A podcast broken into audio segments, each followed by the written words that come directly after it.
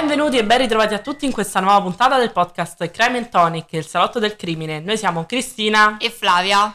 Allora ragazzi, ben ritrovati. Adesso stiamo sorseggiando un ottimo Ugo e prima stavamo guardando il film del Piotta. Io sono estremamente contenta perché sono entrata in casa, non sapevo nulla, io non avevo idea di quello che mi sarei trovata davanti.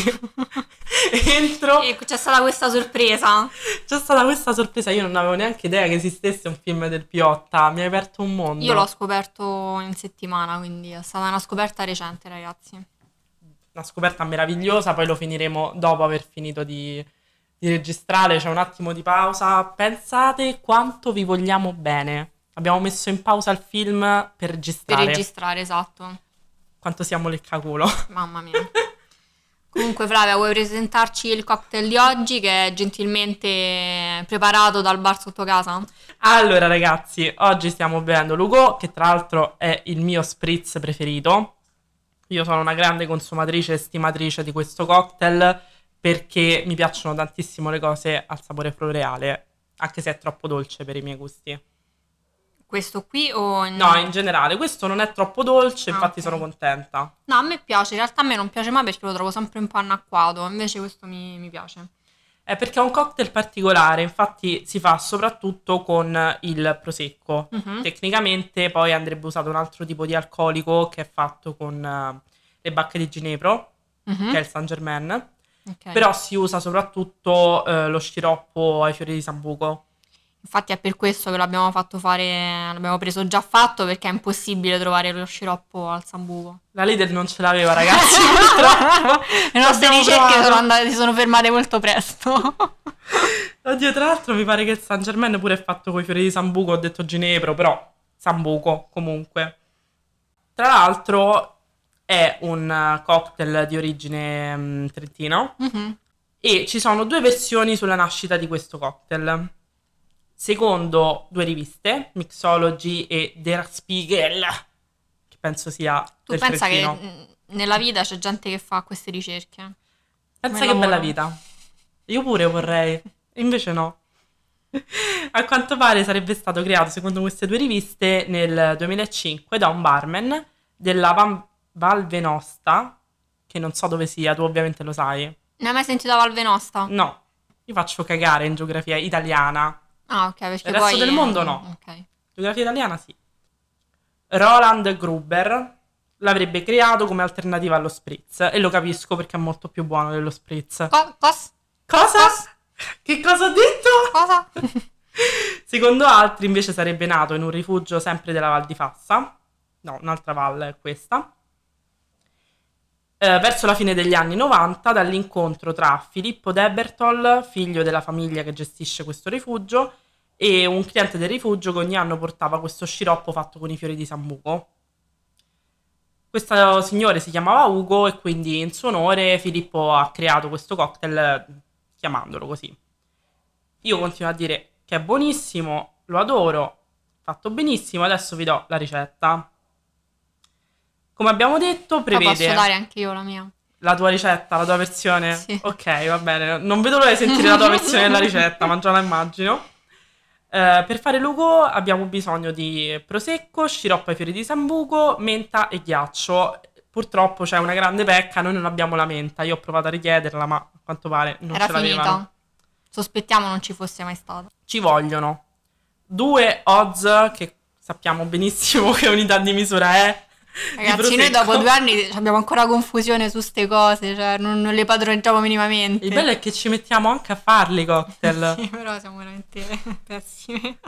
poi ci vuole mezza oz di sciroppo di fiore di sambuco e poi fai il top con... Uh, c'è scritto proprio top soda quindi spruzzettino. Fai questo spruzzettino di soda. Tra l'altro io adoro la soda dell'S lunga perché è questo il ah, seltz, è quel coso, quel coso la... gigante che ogni tanto vedi sì, negli sì, aperitivi sì, a casa mia, io lo adoro da morire.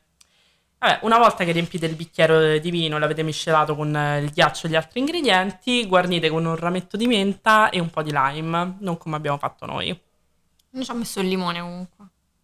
Sono molto scontenta di questa mossa. Vai cara, dimmi com'è la tua ricetta, immagino. Ah, la sai già. Allora, ragazzi, vi infilate le scarpe. Aprite la porta di casa, uscite, andate al bar più vicino di quelli che stanno fai cocktail, ovviamente. Non andate al bar quello di col vecchietto che massimo fa il caffè. E chiedete un bel logo. Ve lo prendete, ve lo portate a casa e ve lo bevete sul divano. Ma lo paghi? Beh, ovvio. Lo paghi anche. Potete anche correre, però, o fare evento, però insomma. Quanto lo devi pagare secondo Que- te? questo sta, sta a voi, io non voglio mettere bocca su queste cose. Ma tra i 4 e i 6 euro. Pagarlo di più è, è immorale, secondo Fare me. Pagarlo di più sei a Piazza Venezia? Ma non, non ne capisco proprio il costo, sinceramente. Più di Eh, lo 6 so, euro. però ci sono tanti posti che lo fanno a 10, anche lo spritz Ma normale. infatti anche lo spritz normale è immorale pagarlo 10 No, euro. infatti ogni veneto muore ogni volta che... Beh, non so quanti veneti vengano a Roma, però se vengono... Vabbè ragazzi, comunque noi di solito il mercoledì facciamo sempre l'aperitivo. Ogni tanto è capitato di cambiare posti e di andare in dei posti e ci facevano lo spritz a 10-12 euro. Beh, eh, quei posti c'è stata messa una croce sopra subito praticamente. Sì, guarda. Appena visto il menù. Te se non mi fai la formula aperitivo, 4 euro, spritz e Ma dai, tagliere... 5 pure tu, non mi pure vedi 5, più. ma... No, 5 va bene, dai, 5 va bene. L'unica cosa, e con questo chiudiamo la sezione cocktail, ragazzi, se leggete spritz al cetriolo, non prendetelo mai. Qui Mamma c'è mia, che testimone schifo. Cristina, Che non... schifo guarda, ragazzi. Tremendo. È stata una cosa disgustosa, non, non riesco a trovare altre parole. No, Sapeva di rancido, poi. Cioè, era proprio acido, era aspro, faceva schifo. Era disgustoso, era amaro, allappava. Cioè ragazzi, l'abbiamo lasciato tutte e due. Mai successo. Pe- Cioè, nemmeno, nemmeno l'alcol siamo riusciti a bere, zero. Che Boh. schifo. Flavia ce l'ha nel bicchiere normale, perché lei se l'è versato nel bicchiere normale. Io sono una signorina. Va bene, ragazzi. Niente, dopo questo cocktail eh, super italiano che ricorda le montagne, vi porto in un posto bellissimo, un paradiso. Ti adoro. Vi porto a Panama. A Sono Panama. super fiera di questa storia. Cioè, ovviamente mi dispiace per eh, tutte le persone coinvolte, cioè, faccio sempre questo disclaimer. Però è una storia che non ho sentito da nessuna parte, sono molto contenta di, di averla trovata. Mm, Anche io ho orecchie totalmente vergini, io non ho idea di che cosa tu stia per raccontarmi, non vedo l'ora di saperlo. Allora, in una torrida giornata di luglio 2010, due poliziotti panamensi sono partiti su un motoscafo dalla città sgangherata di Bocas del Toro, che si trova sulla costa caraibica di Panama.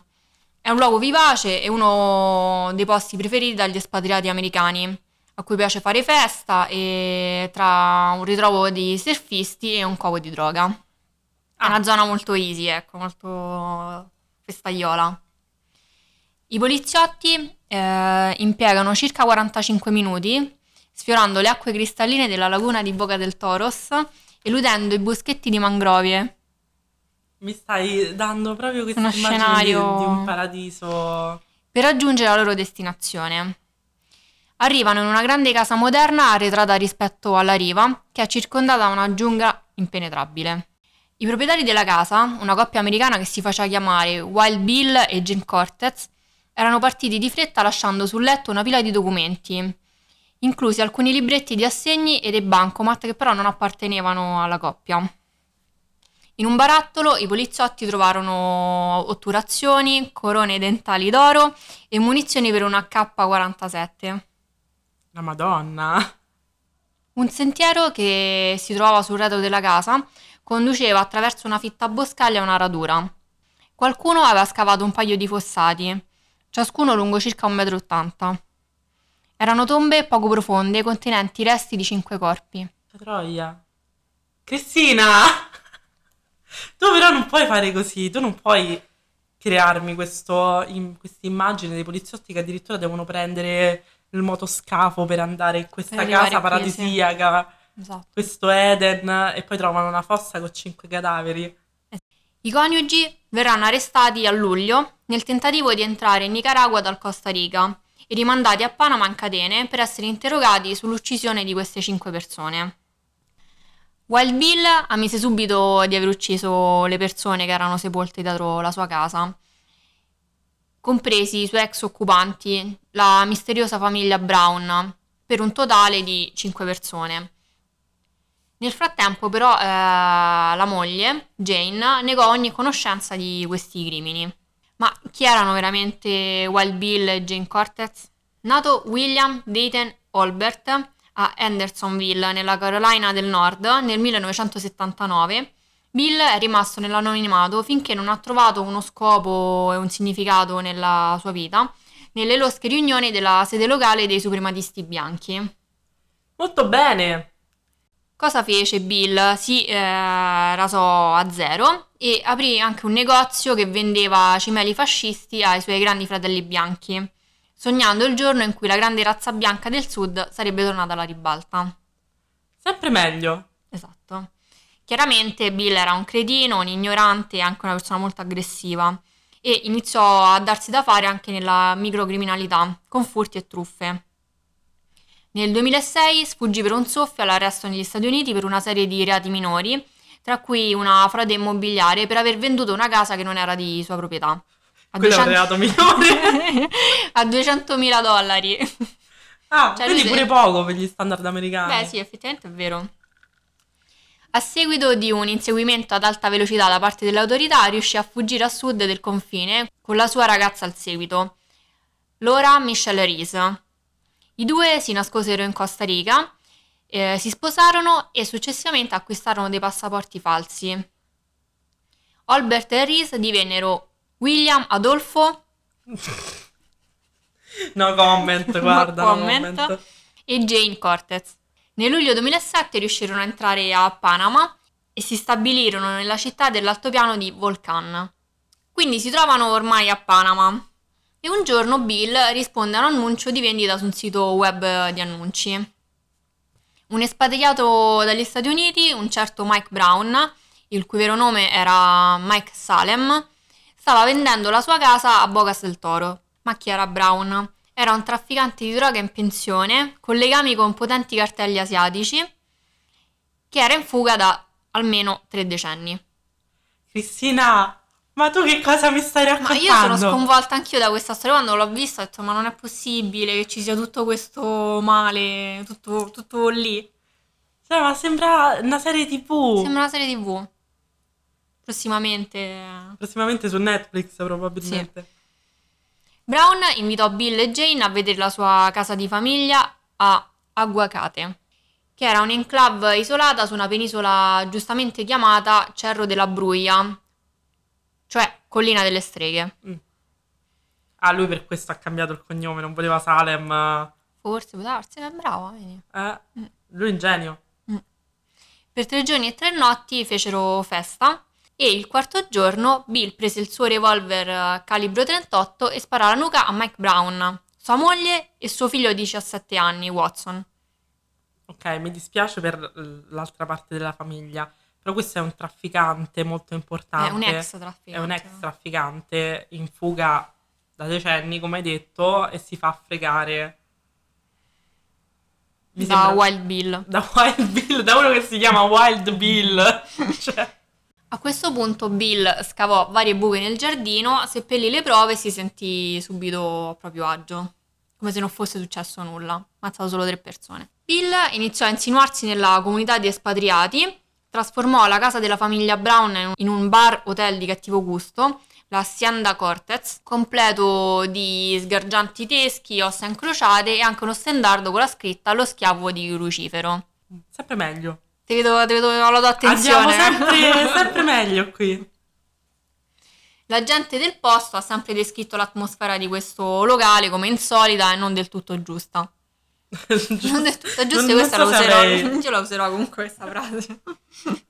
Lo slogan che Bill usava per pubblicizzare il suo drink club, che si chiamava Jolly Roger Social Club, diceva tutto. Oltre il 90% dei nostri membri ne esce vivo. Sebbene fosse un personaggio insolito, Bill però non era una persona impopolare. Anzi, mantenne una corte di perdigiorno e piccoli fuorilegge dentro il suo locale da cui ne escono l'80% vivi. È per, que- per, quello, per quello capito lo slogan. Nel frattempo, eh, Bill e la moglie eh, dissiparono lentamente i conti bancari di Mike Brown, incassando i suoi risparmi e spendendoli in uh, giocattoli costosi come motoscafi, automobili, camion e un AK-47. Qua ci ricolleghiamo. Sì, a quello trovato prima. Ai vicini Bill diceva di essere il figlio di un ricco diplomatico messicano e si vantava di non aver bisogno di lavorare ma solo di divertirsi. Ecco come giustificava il fatto che non faceva nulla, non facesse nulla. Per due anni i due vissero così. Poi un giorno, spinto dalla diminuzione dei fondi e dal persistente marciume alcolico, colpì ancora una volta. Bo Eisler era di Santa Fe, New Mexico, e veniva descritto come un uomo interessante, colto, un viaggiatore e un bohemian. Gli piaceva il blues e il jazz, aveva diverse cinture nere nelle arti marziali e conservava una fenomenale collezione d'arte nella sua casa di Big Creek, appena fuori Bogastown. Bo aveva cercato di vendere la sua casa per mesi e credeva di aver trovato un potenziale acquirente in Bill Cortez. Ah, quindi è proprio il suo modo operandi? Eh sì, esatto. La mattina del 30 novembre 2009, dopo aver fatto colazione in un caffè di Bogastown, viene scortato da Bill e Jane a un incontro con il loro avvocato. Nessuno l'ha più visto vivo. Il giorno successivo Bill si trasferì nella casa di Bo a Big Creek e quando un pittore si presentò perché aveva preso appuntamento con il proprietario di casa per dei lavori, Bill gli urlò dal balcone che diavolo vuoi, Bo non abita più qui, mi ha venduto la casa ieri. La scomparsa di Bo, sebbene improvvisa, non suscitò domande perché eh, comunque era un uomo solitario e molto eccentrico. La verità era che Bill aveva ucciso Bo e lo aveva seppellito sotto un mucchio di spazzatura all'azienda Cortex. Ragazzi, probabilmente Flavia mi sta dicendo che non si dice Cortez, Cortez, ma Cortez. Scrivetecelo nei commenti. Perché è pratico della lingua, ce lo dica per favore. È scritto Cortez con la Z finale. Quindi niente, ha ucciso Bo e eh, passano due mesi e uccide di nuovo. Sia il suo tempismo che la scelta della vittima eh, sono insolitamente avventati in questo caso. Cher Hugh era una donna frizzante e vivace, molto amata e molto presente nella comunità.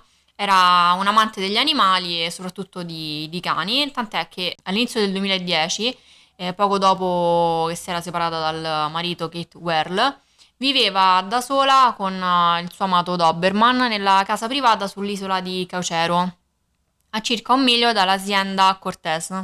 Con uh, i Cortez erano vicini di casa e molto spesso, uh, a detta dell'ex marito di Cher, cenavano insieme nelle rispettive case. Ok, quindi andavano uno a casa dell'altro. Sì, esatto. ok.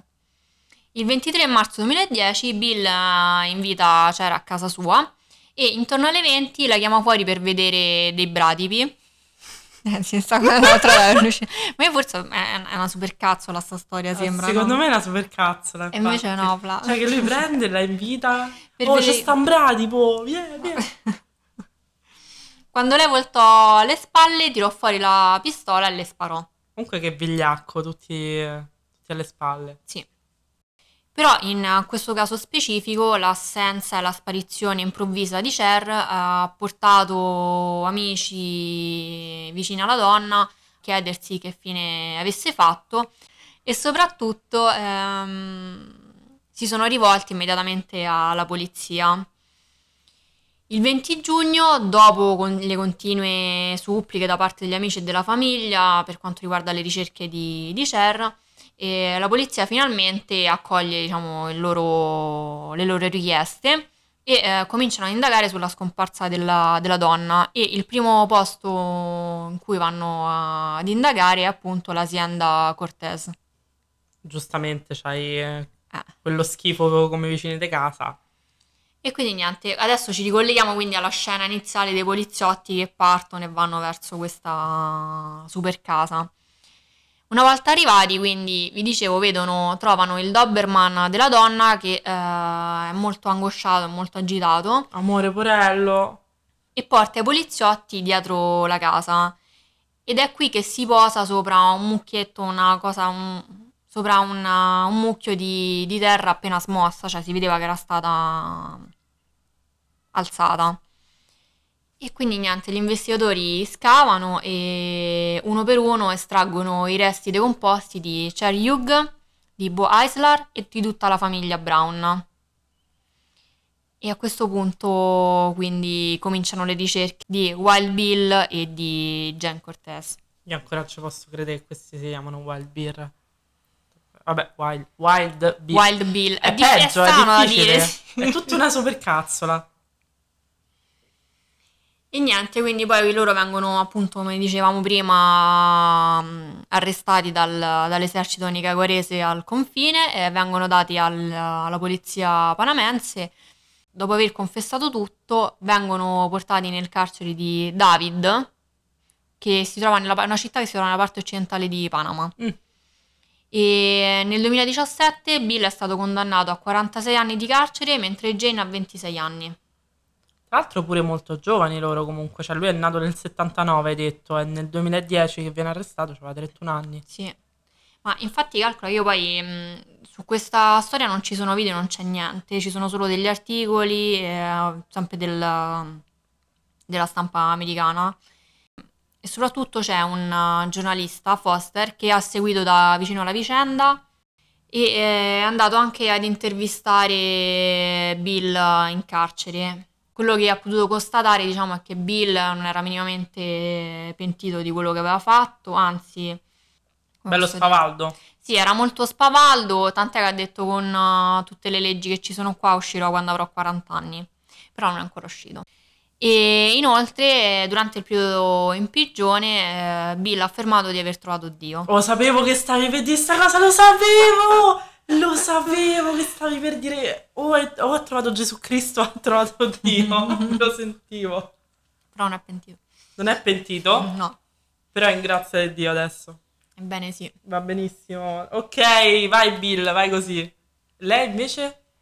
Lei niente, sta Lei in non l'hanno- carcere, no, non l'hanno intervistata, non vuole avere contatti con, con la stampa. Tra l'altro lei è bellissima. No, io non sapevo niente. Non con niente. ha comprato casa così, sei entrata. Cioè, come pensi di esserti trovata una tenuta del genere? Vabbè, ha fatto un po' di magheggi. Così, eh? Vabbè. Io, Crisa, sconvolta. Ma tu che cacchio mi hai raccontato? Ma è una storia completamente assurda. Io quando l'ho vista ho detto, ma non è Ma possibile. è surreale sta cosa. Cioè, io non ci credo. Ma poi come ha fatto a non arrivare qui una cosa del genere? Ma sai quanto, quante ce ne saranno? Anche nostre che non sono... Anzi, io l'altro giorno ho visto l- la serie nuova sul caso di Emanuela Orlandi. Eh, la voglio vedere. Eh, e mi sono sorpresa perché in realtà non è una serie italiana, è una serie americana. Sì. E mm, ah, è vero che lì si tratta comunque di città del Vaticano, quindi capisco che magari susciti un po' più di interesse. Mhm. Però comunque ho detto, ah, ammazza, gli americani hanno fatto un documentario su un delitto nostro che non fosse Meredith eh, e quell'altra. Dio, come si chiama?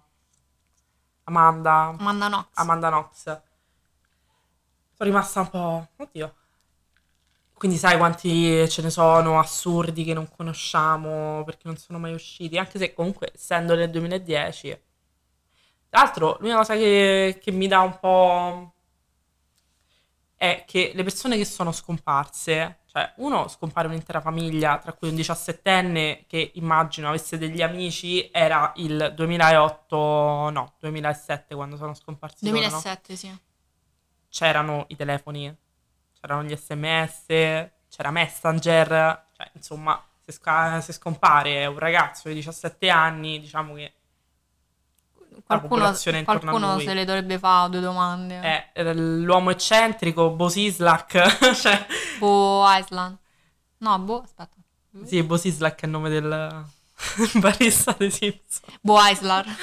Bo Eisler, ok, uomo eccentrico e solitario, va bene, però è il 2009, magari così per dire un paio di amichetti che sente su Facebook ce l'ha, Facebook ci stava, esisteva. Di parenti, sì, sì, c'hanno parenti. Non c'hanno parenti, evidentemente, non lo so.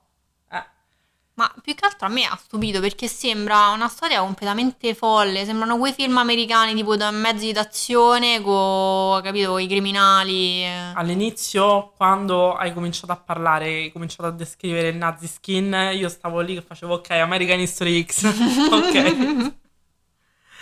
No, io sciocco basita, come sempre, però in questo caso molto di più. Molto, molto di più. Ti è piaciuta? la me è piaciuta, mi è piaciuta un sacco. Qui ci mancava un giaguaro. Ci mancava tipo, che ne so, che entravano dentro casa e ci stavano i pavoni che giravano, no? Però c'erano i bradipi, effettivamente. C'erano i bradipi che comunque vanno bene come animali. Ma poi, ma come sei chiamato? Ma che sei un western? Che sei un cowboy che ti chiami Wild Bill? Che poi non ha usato però Adolfo come nome. Non Strano. ha usato Adolfo, infatti. Strano. William Adolfo. ragazzi. William Adolfo. La follia proprio. Lei pure chissà che gli passava per la testa.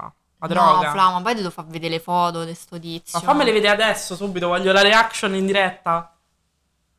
Questo Ma- quando l'hanno arrestato. Ma stai scherzando? Ma è lui? Ma stai scherzando? A parte che sembra moicano, tipo. Lei. Tu ti Lei- aspettavi lei Io così? mi aspettavo... ti- allora, uno, mi aspettavo un palestrato bianchissimo nazi skin e lei mi aspettavo, non lo so perché me l'ero immaginata un po' fregna.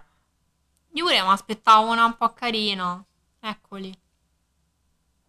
Ecco, lui così me lo immaginavo, non come ho sceso dall'aereo. Lei decisamente non così. Ah, lui, lui adesso che ha trovato Dio, possiamo, posso fare un attimo un dettaglio sui tatuaggi? Che ci sono? Non l'ho visti. Beh, allora qui vedo, a parte il simbolo delle, mm, delle streghe, delle sorelle, mm, come fanno di cognome streghe? Prue, Piper, Page, cognome, Mm. Powell, qua sul braccio. Ah, ok. Poi questa bandiera sarà sicuramente qualcosa di nazi skin. Qui ci vedo una barca. Infatti, mi sa che il Jolly Roger era una barca famosa, eh. Cioè, Eh, comunque, guarda. forse è la barca di One Piece. Sì. Allora, sì, il Jolly Roger io lo conoscevo grazie a One Piece perché effettivamente è il teschio con il- Ah, i ecco due, le due ossa teschio dietro. le ossa incrociate. Mi ricordavo qualcosa. Non era il club di John Wayne Gacy, però lei è una grandissima fregna. Dovrebbe andarvi dal limite, però Sì. grandissima fregna. Ma tutti e due dovrebbero, credo. Lui però c'ha anche i muscoli sotto, c'ha un sacco, lì vedo un sacco di shake di proteine. Sembra proprio un barbone, su sta foto sembra un barbone. Sceno.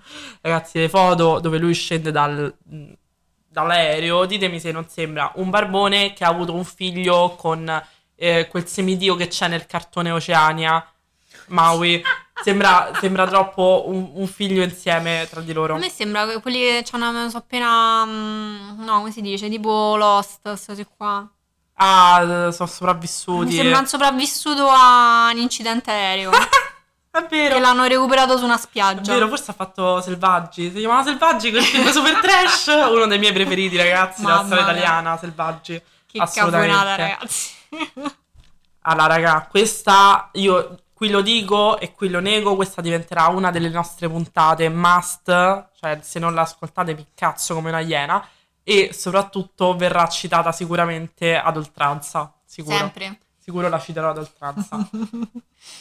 Ragazzi, allora mi scuso se ho pronunciato male Cortez e Cortez. ho fatto metà e metà così non, non facciamo male a nessuno. Spero che questa storia vi sia piaciuta. A me è piaciuto tanto raccontarvela. E niente, allora ci sentiamo alla prossima puntata con la storia di Flavia. Baci stellari. Ciao!